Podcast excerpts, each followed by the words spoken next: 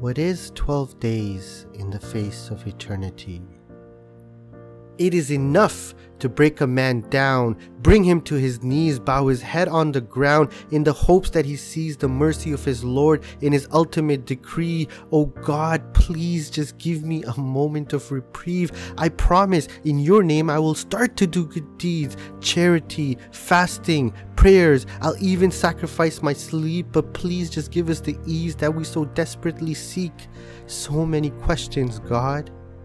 And then came your answer Your wife has stage 4 stomach cancer. They, they say that bend but not break. Well, I was bended and broken, breathless and helpless, screams unspoken, soul that was shaken, heart that was aching. In that moment, I turned to you, my Lord. I prayed to you for her health. I supplicated for her wellness. But what a hand to us you dealt. Twelve days, O Lord. In just twelve days, all that is became all that was. In 12 days, the worst case scenarios just kept repeating itself inflamed stomach, metastasis, nodule in the cerebellum, stage 4 stomach cancer. But the space between feeling helpless and broken are where prayers are answered. What is 12 days in the face of eternity? It is an opportunity, an opportunity to amaze. Pain exists but so does patience. In 12 days, my wife helped me understand her essence. A soul that can bear hardship greater than I can ever know. From the hospital bed, for the smile on her face and the nature of this temporary existence she did show. There was a light. There was a light from her face and brightly did it glow, bright as the moon on a clear sky, enough to let the fears go by, enough to know in who to rely, enough to accept the inevitable end that God's blessing even in death he sends. To God we belong, and to him is our return. My wife returned to her Lord. I witnessed it all I felt it all. O soul, stand firm even when the ground beneath you is taken away, even when your eyes become a source through which rivers flow. Know that her sickness is the reason to leave this world below and ascend to places unseen. For what is the reward for good if not good? And her patience was good. Her patience was sublime, and in that patience, God took her to Himself when it was her time. The sweetness of her soul in those moments of her patience was the answering of my prayers. Heal her, God. And heal her, He did.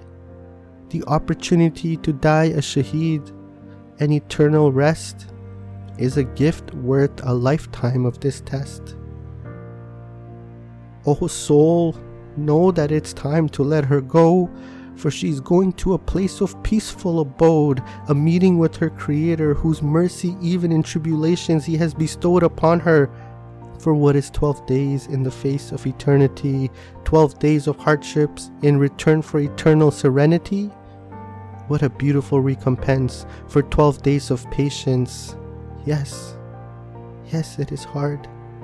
Yes, it is tough. If only for a brief moment she did labor, but what a beautiful reward it is to be amongst those whom God has favored.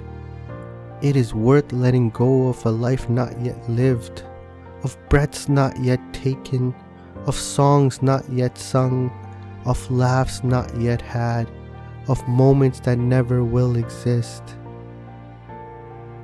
I know, my brother, I know that it hurts so bad that in this world will not come a child from her womb who will call you dad. Remain steadfast, my brother, for she might meet with our children who in this world were unborn, perhaps in the company of the prophet Abraham, peace be upon him, and Sarah, those children are adorned. The pain is profound. Don't shy away from it, my brother. Remember the word of Allah often It is only through patience that your heart will soften. I know, my brother. I know this is hard. It is the decree of the Almighty, but no doubt this hurt will leave scars.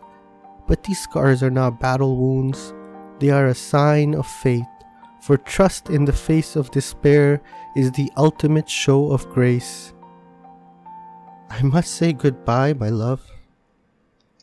I never thought I would.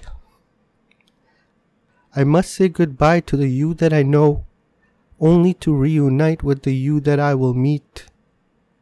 It is bitter now, but my love, I promise you that in the end, in the end, it will be sweet.